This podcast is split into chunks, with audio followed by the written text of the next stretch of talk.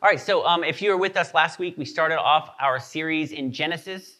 Um, we're going to be continuing that series. I know last week we got through verse 1 and 2, which was awesome. Uh, but this week we're going to get through the rest of chapter 1, which is surprising, I know. We're going to get pretty far today. So if you would, turn your Bibles to Genesis 1, uh, verse 3. And it's in the very beginning,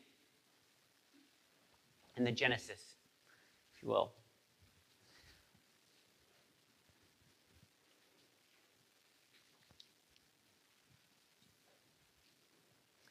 Right, so it said, Then God said, Let there be light.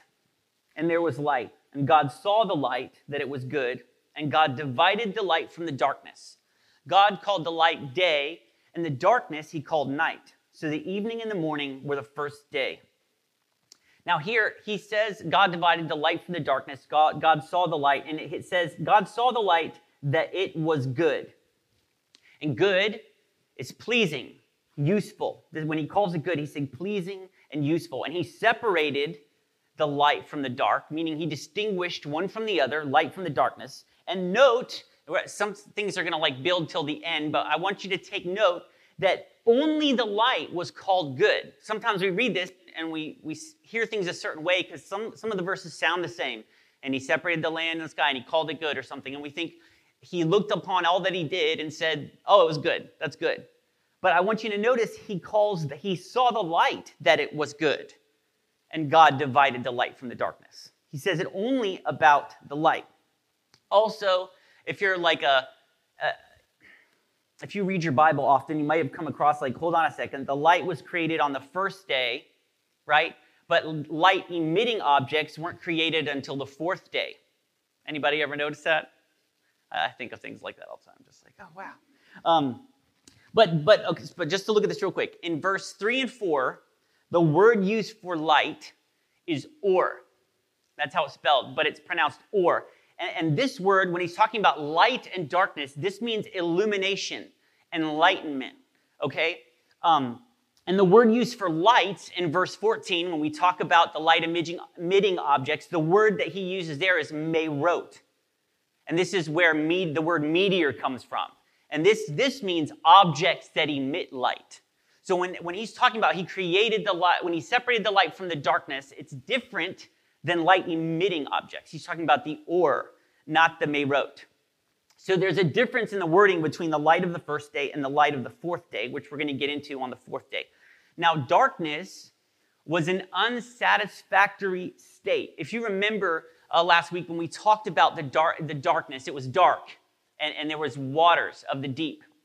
And it was this state of like chaos and this state saying like that water were the power of something that could not be subdued. It was mysterious. It was something to fear. And darkness is the same thing. And that's what there was darkness in the deep of the abyss. And so this darkness is an unsatisfactory state. It does not support life. And it's generally regarded in the Bible when they talk about darkness, they're not just talking about the absence of light. They're, they're generally referring to something that's against God. Okay, so here, the darkness of the world is actually brought under control and given a safe task to perform. Now, Merot, and I know this might get a little confusing, but on the fourth day, when we talk about Merot, light emitting objects, that's created for visible light waves so our eyes can see and plants can live using photosynthesis. But it's not the or. Okay, the, and the word used for darkness here is koshek.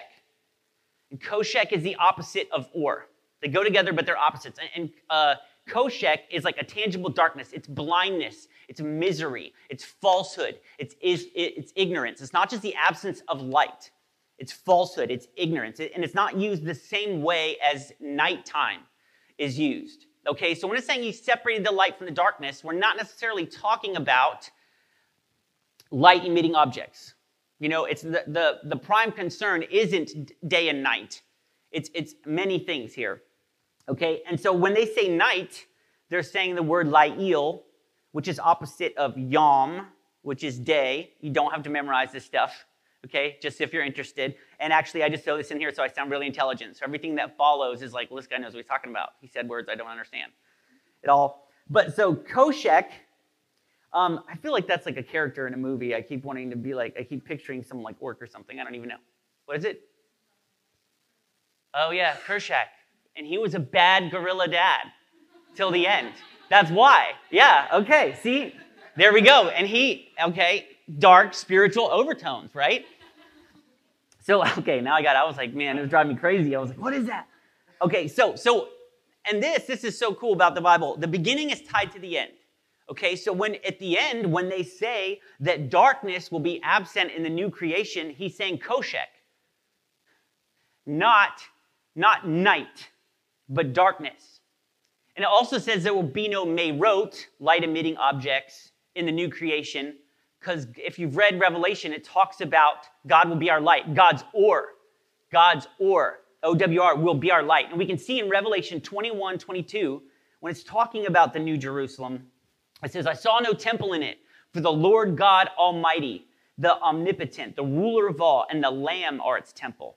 And the city has no need for the sun, nor of the moon to give light to it, for the glory, the splendor, the radiance of God has illuminated it, and the Lamb is its lamp and its light. I hope you're getting that. I feel like we could stop right there. Just like, just picturing like we have no need for the sun or the moon because God's glory, His splendor, His radiance eh, will be our light. The Lamb will be our lamp and our light. So the world is a light, but not yet with the light of the sun. And you may, you may think, like, how can there be light without sun? How can there be light without sun? That doesn't make any sense. But just, I mean, let's just like analyze things for a second. We have created light without the sun, have we not? We've created light bulbs, right? We've got, we've got LEDs, right? We, we, we've used materials that were here, but we have created small lights without the sun. Could God not do the same, right? And If our limited wisdom, we can create light with the tools God has given us, do we think that we ourselves are better than God, that we can make light without the sun that he could not make? So, moving on, it says in the second day, it said, And God said, Let there be an expanse of the sky in the midst of the waters, and let it separate the waters below from the waters above. And God made the expanse of sky and separated the waters which were under the expanse from the waters which were above the expanse. That's a lot of expanse. And it was just, and it was so, just as he commanded. And God called the expanse of sky heaven, and there was evening and there was morning, a second day. So I'm just going to talk about this for a second. So waters above from waters below, like if you don't know what that means, in Proverbs 8:28, it, it, it talks about it, and it says, "When He established the clouds above, when He strengthened the fountains of the deep." So it's talking about the clouds. And if you think about it, again, He's taking something the water, which was an example of something that could not be subdued and was not useful, it was not called good, and he takes it and subdues it and makes it good and useful by causing it to bring rain to water the plants that he's about to make. It all becomes useful, it all becomes good. He subdues it and, and uses it. Um, and then on the third day, and I was going to throw up a picture of this band called Third Day, but Daisy said, no one's going to know who that is. So does anyone know who third day is? David Reed? Brenda Reed? Okay, cool. All right, cool. So Daisy, see, I knew there'd be people who knew third day, right? Okay, second question. Does anyone actively listen to third day? Okay, good. That's good. That's good. Okay, I just gained so much respect for everyone in this room. Um, but they were good in their day, okay? People, I've been told.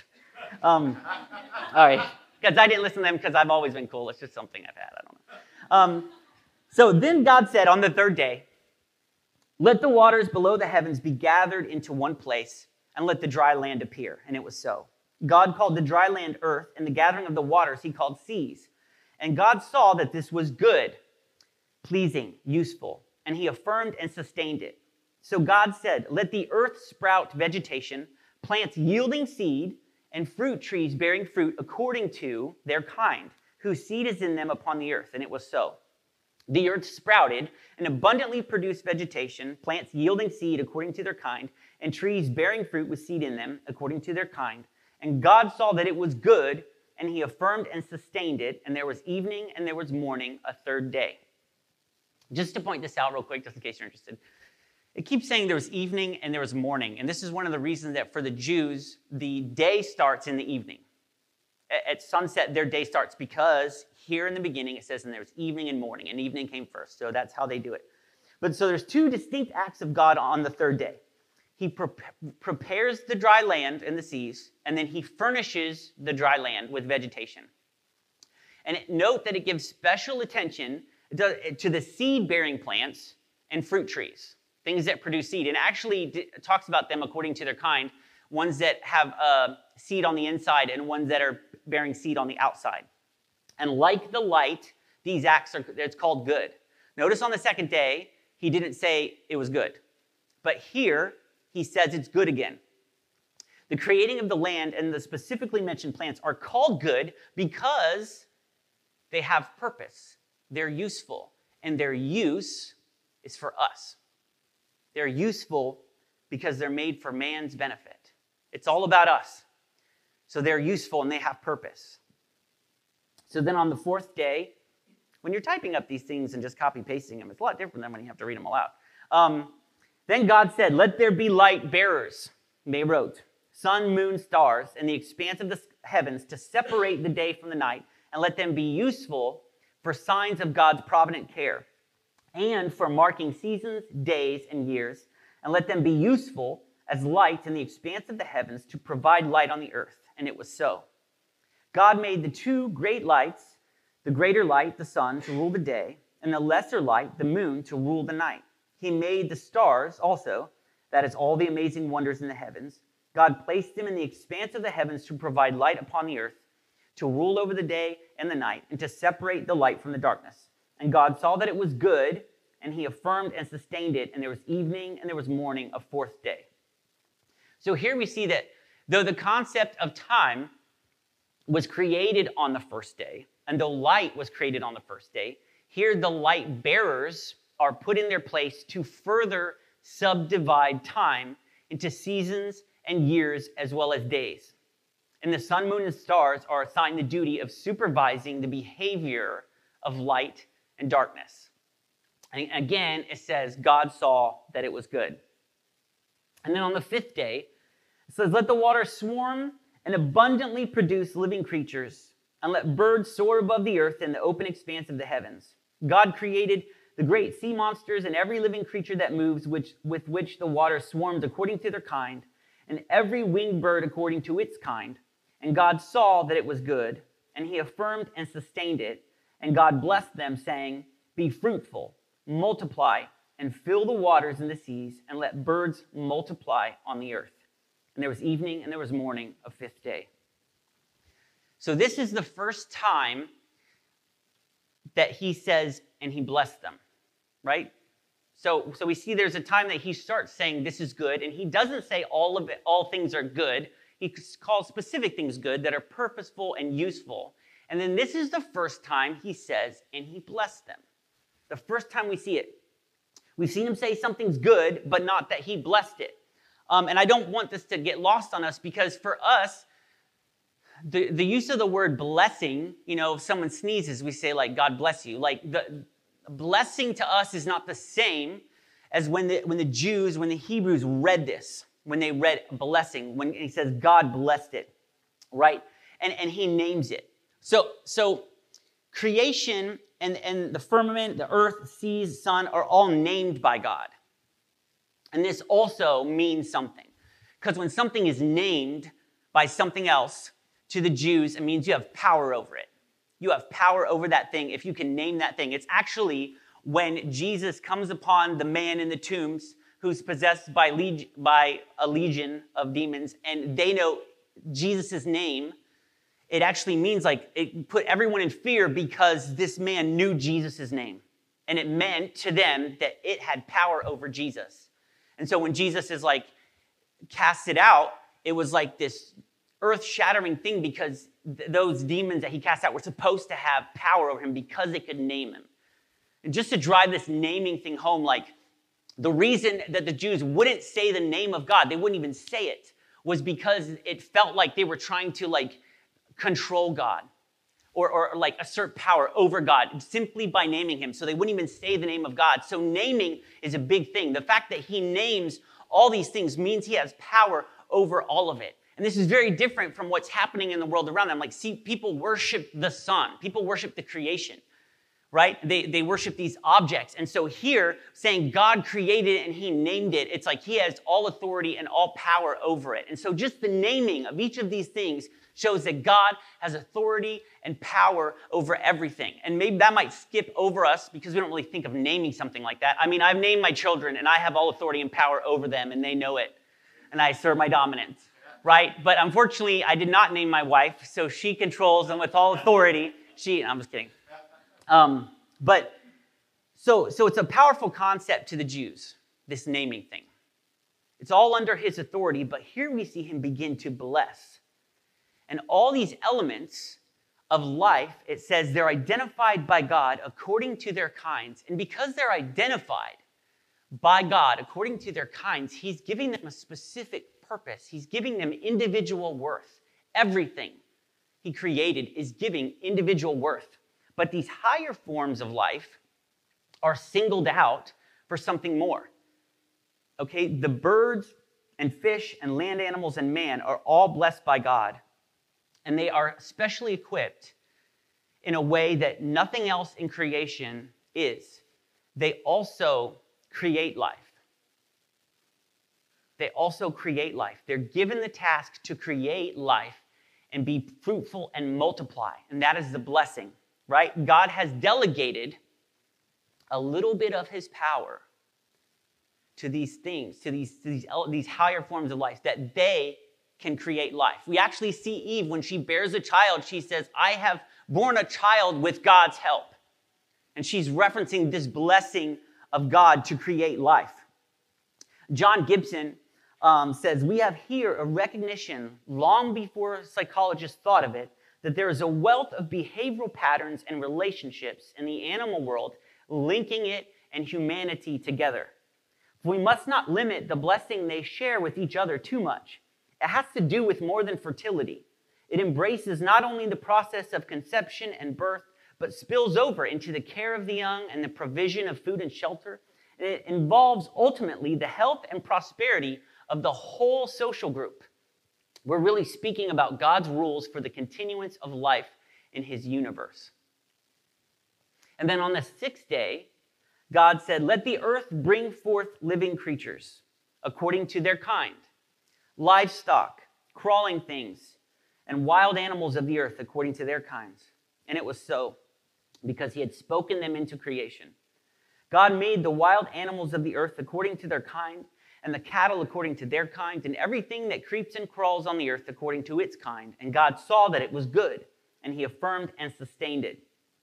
Then God said, Let us, Father, Son, Holy Spirit, make man in our image, according to our likeness, not physical, but a spiritual personality and moral likeness, and let them have complete authority over the fish of the sea, the birds of the air, the cattle, and over the entire earth and over everything that creeps and crawls on the earth. So God created man in his own image. In the image and likeness of God, he created him. Male and female, he created them.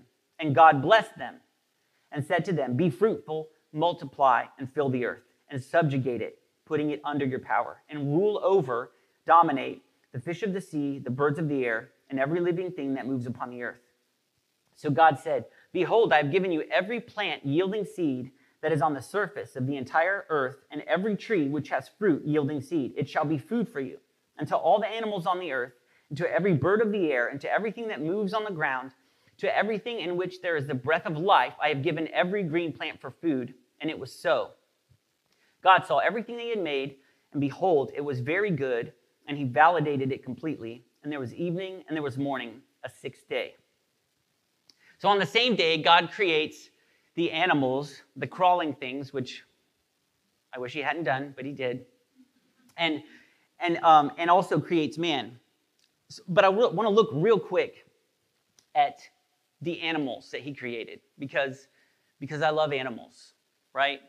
And I'm a vegan, and I'm going to be pushing that today. Um, I'm just kidding. I'm not at all. Um, I only eat meat. I'm meatitarian. Um, but so in Job chapter 39, I don't, I don't know if you've read it. Um, I was going to read it, and I looked at all the other reading I had, and I said, no, I'm not going to do that. Um, but for, for Job's benefit, God begins to talk about, he goes into great detail about the animals of the world and their specific struggle. he talks about like, well, not every animal, but he's like, you know, uh, the sheep and the goats, and they do this. And, and, and he talks about their individual problems to illustrate to Job, I know what is going on with every single thing in the world. I know what's going on in every single thing in the world, and I care about it. And we again see his care for all of his creation in Jonah 4:11. This is kind of the craziest thing. Like the story of Jonah, God is going to destroy Nineveh, but he goes and sends Jonah to warn the people, right? He goes to warn them. But here's his, here's his warning and his desire in, in, Jonah 4:11 to save the people. And I don't know if you've ever noticed this. He says, "Should I not spare Nineveh, the great city, wherein more than six score thousand persons that cannot discern between their right hand and their left hand, and also much cattle?" God says that. He says, "And also the cows." Think about that. There's a lot of cows there. I mean, what does that insinuate? It, it insinuates that he loves them. It, it's, his, it, it's his creation. And we, we see that all through this when he starts, he, um, it says he separates them according to their kinds, and they're giving a usefulness, and they're giving individual worth. And here we see that he cares about every living thing that he created. It is his. It's under his, it's not only under his authority, it's not uh, only under his power, but he cares for it. He cares for it because they are his. They are his. In Matthew 10 29, Jesus himself, he says, Are not two little sparrows sold for a copper coin, and yet not one, not one of them falls to the ground apart from your Father's will? But even the very hairs of your head are all numbered. So do not fear. You are more valuable than many sparrows. He says God knows every single sparrow that falls to the ground, every single one. We often see throughout the Bible, God says, I, have heard their cries. Their cries have reached me. They've, they've reached heaven. I've come down to do something about it. And here Jesus says, God hears every. If you wonder, man, is God hearing my prayers? Is God hearing my prayers? This is Jesus' answer God knows every single sparrow that falls to the ground. So don't fear, because you are worth many, many sparrows. And sometimes you don't even need to interpret what God is saying. I don't need to illustrate God's love. You can read, you can read the words of the Lord. You can read the words of Jesus and see, man, if you want to see it, see, man, he loves me. He loves me so much. Then in Matthew 6 28, he says, Why are you worried about clothes? See how the lilies and wild flowers of the fields grow. They do not labor, nor do they spin. Yet I say to you that not even Solomon in all his glory and splendor dressed himself like one of these. But if God so clothes the grass of the field, which is alive and green today and tomorrow, I got to start that over, sorry. But if God so clothes the grass of the field, which is alive and green today and tomorrow, is thrown into the furnace, will he not much more clothe you? you of little faith. Therefore, do not worry or be anxious, perpetually uneasy or distracted, saying, What are we going to eat? What are we going to drink? What are we going to wear? For the Gentiles eagerly seek all these things, but do not worry. For your heavenly Father knows that you need them. But first and most importantly, seek his kingdom and his righteousness, and all these things will be given to you. As God cares for all of his creation, he cares that much more for us. As he cares for all of his creation, he cares that much more for us. In fact, it's all for us. It's all for us. All the things that, that are deemed good are because they are purposeful for us. Later, we're going to see that other plants that, like, in the, that he puts in the garden don't even begin to grow yet because, and it says because there was no man to till them, but it doesn't mean God needed man to till them. It means God wasn't, the man wasn't there to eat them yet so there was no use for them. So God creates and makes things useful for us. It's all about us. Even the first time he speaks and says, Let there be light. Do you think about it? Like, has God audibly spoken before that time? Has he audibly spoken? But his first, the first sound of his voice, let there be light, is so that he can create us, so that he can speak eternally with us and we can speak back and we can hear him. It's all about us, about the relationship with us. Even the first time he speaks. In Ephesians 1 4, it says, For he chose us in him before the creation of the world. And don't just read your Bible and read it and go blank. Look at it like this He chose you. He chose you before the creation of the world to be holy and blameless in his sight. He predestined us for adoption to sonship through Jesus Christ in accordance with his pleasure and will to the praise of his glorious grace, which he has freely given us in the one he loves. In him we have redemption through his blood, the forgiveness of sins, in accordance with the riches of God's grace that he lavished on us. With all wisdom and understanding, he made known to us the mystery of his will according to his good pleasure, which he purposed in Christ. He chose us before the foundation of the world. And we've got to get this. As we, as we read every single thing, the reason we went by this, this verse by verse and we saw the vegetation and even the animals and the care that he gave to them and the purpose he gave to them, the purpose that he gives to them is for us. It's all for us, it's for our, our good. He says, Before I formed you in the womb, I knew you. I knew you before anyone knew you. I know your thoughts even now. I know what you think. I know your hurts. I know your fears. I know everything about you. He could have said that before this. I know every hurt and every fear. I know your innermost thoughts. I know your tears. I hear your cries because I knew you before I formed you. And I desire for you to know me. Throughout this opening chapter, God is shown as the one who both knows what is good, He's the one who establishes what is good, and He is the one who is intent on providing the good. He calls things good, He determines what is good, and He is intent on providing the good. God is intent on providing good for you. He's intent on providing good for you. God is the author of goodness. We can't miss that as he calls things good. He's the author of what is good. Everything begins and ends in him. Last week's lesson, the Holy Spirit circling over us. We talked about the darkness, we talked about the waters, and we talked about the fear that they invoked. How you could not subdue the water. How, like, every time the water shows up in the Bible, it was like the Red Sea. It was something that had to be crossed, it was something that had to be faced.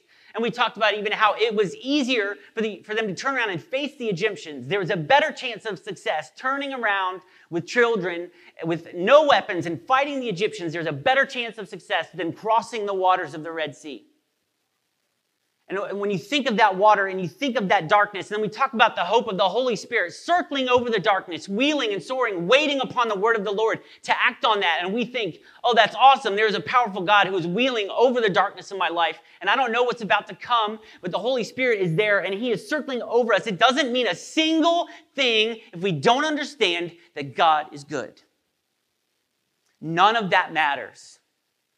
No, no, it doesn't matter. I mean, I mean, it does but to us, when we're thinking of, of God, it doesn't matter how powerful He is to us. It doesn't matter that He's there for us unless we understand that He's also good, that He is also good. He establishes what is good.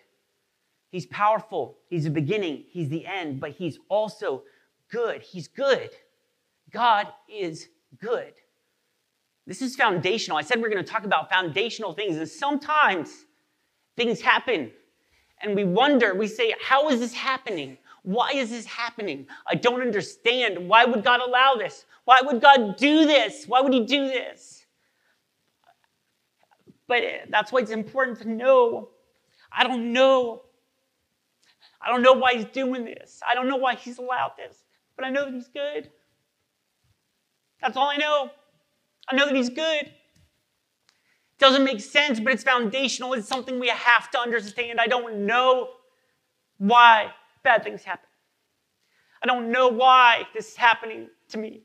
I don't know why this is happening to you. I don't know why I don't understand, but we don't need to understand. All we need to understand is God is good. God is good. No matter what's happening. And I said all that to say this God is good. God is good. We need to know it. It's foundational. It is foundational. It is our rock. We say, I, I know God, and I don't know what's happening. I don't know why. I don't know why He's allowed it. But I do know that He's good. I know that He's good. Since the beginning of time, God has been doing things for our good. And we don't always see it. In fact, most of the time, we probably don't see it. We, we, we, don't always see his faithfulness. We don't see the Holy Spirit circling. And sometimes it's easy to give up, but the thing that, that gives us hope, the thing that can keep us going is say, man, I don't, God, God, I, sometimes we just got to say it. Don't we, though we don't believe it at the moment, don't we don't feel it at the moment, we say, God, I know you're good. I know you're good. Like, I, I might be mad at you. I may not understand. I'm like overwhelmed, but I know that you're good. It even says in that song, it's like giving beauty for your ashes. Sometimes we're like, God, I don't have anything to give you today. I, I don't, I, I, I feel like maybe worshiping would do better, but I don't have that right now. Not only do I not have anything, all I have is ashes. All I have is what's broken. All I have is, is nothing left from something I once had. Sometimes it's better to not have anything than to have something and lose it. And then it's ashes. And that is worse than nothing. And say, God, all I have is these ashes. It says, He gives us beauty for our ashes. He gives us beauty for our ashes. That, that's who God is. We have to know that He's good. It's, it's the, as the foundations of the earth, we have to understand and make it our foundation that when things shake, when things crumble, and they will, when everything is going wrong, when we look around and we have no hope, we have no reason to hope, we have nothing to hold on to but clinging to ashes, what was, what cannot be, what is gone. He is good. He's good. I said all that about creation to say that God is good. It's not something we always have to feel. And a lot of times we're not going to feel it. I'll be honest with you. I think everyone's been through a time where we don't feel that. But it doesn't change the fact of it. It doesn't change anything about it. He's still good. And, and when we don't feel safe, when everything's going around, we have, we have to we have to sit in the shelter of his wings, not knowing what's going on, not, going, not knowing why as the winds swirl around and we say, I don't know, but I know you're good and I can't see it. But I know that you're going to do something out of this. I hope you're going to do something out of this. And we have to say it even though we're not feeling it. Because God's, God doesn't change based on how we feel about him. Because even if you're mad, at Him, even if you hate Him, even if you don't believe in Him. And often when we don't believe in Him or when we have doubts about Him, it's because we've seen things that happen that are bad and we say, How could God allow this? And it, it makes us question Is God good? Is God good? I want everybody to close your eyes.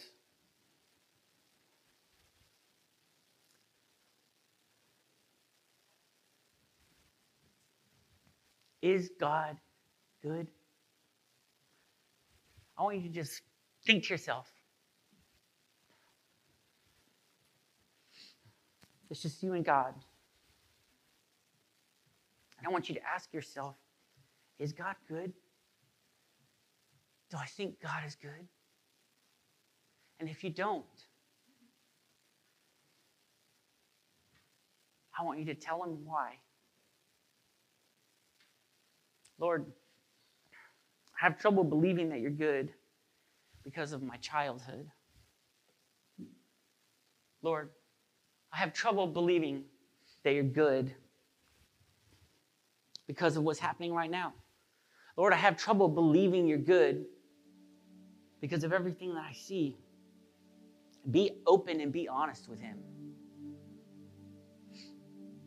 Because He already knows. He knew you before the foundation of the earth. He knew you before the world was made. He formed you and He knows you and He knows those thoughts already. Lord, sometimes I see pain and there's nothing I can do about it. Sometimes we see things, Lord, sometimes I see, things and I, I feel powerless.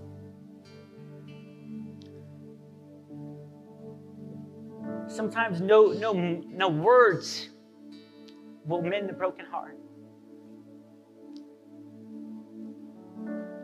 Sometimes none of my actions can heal the wounds.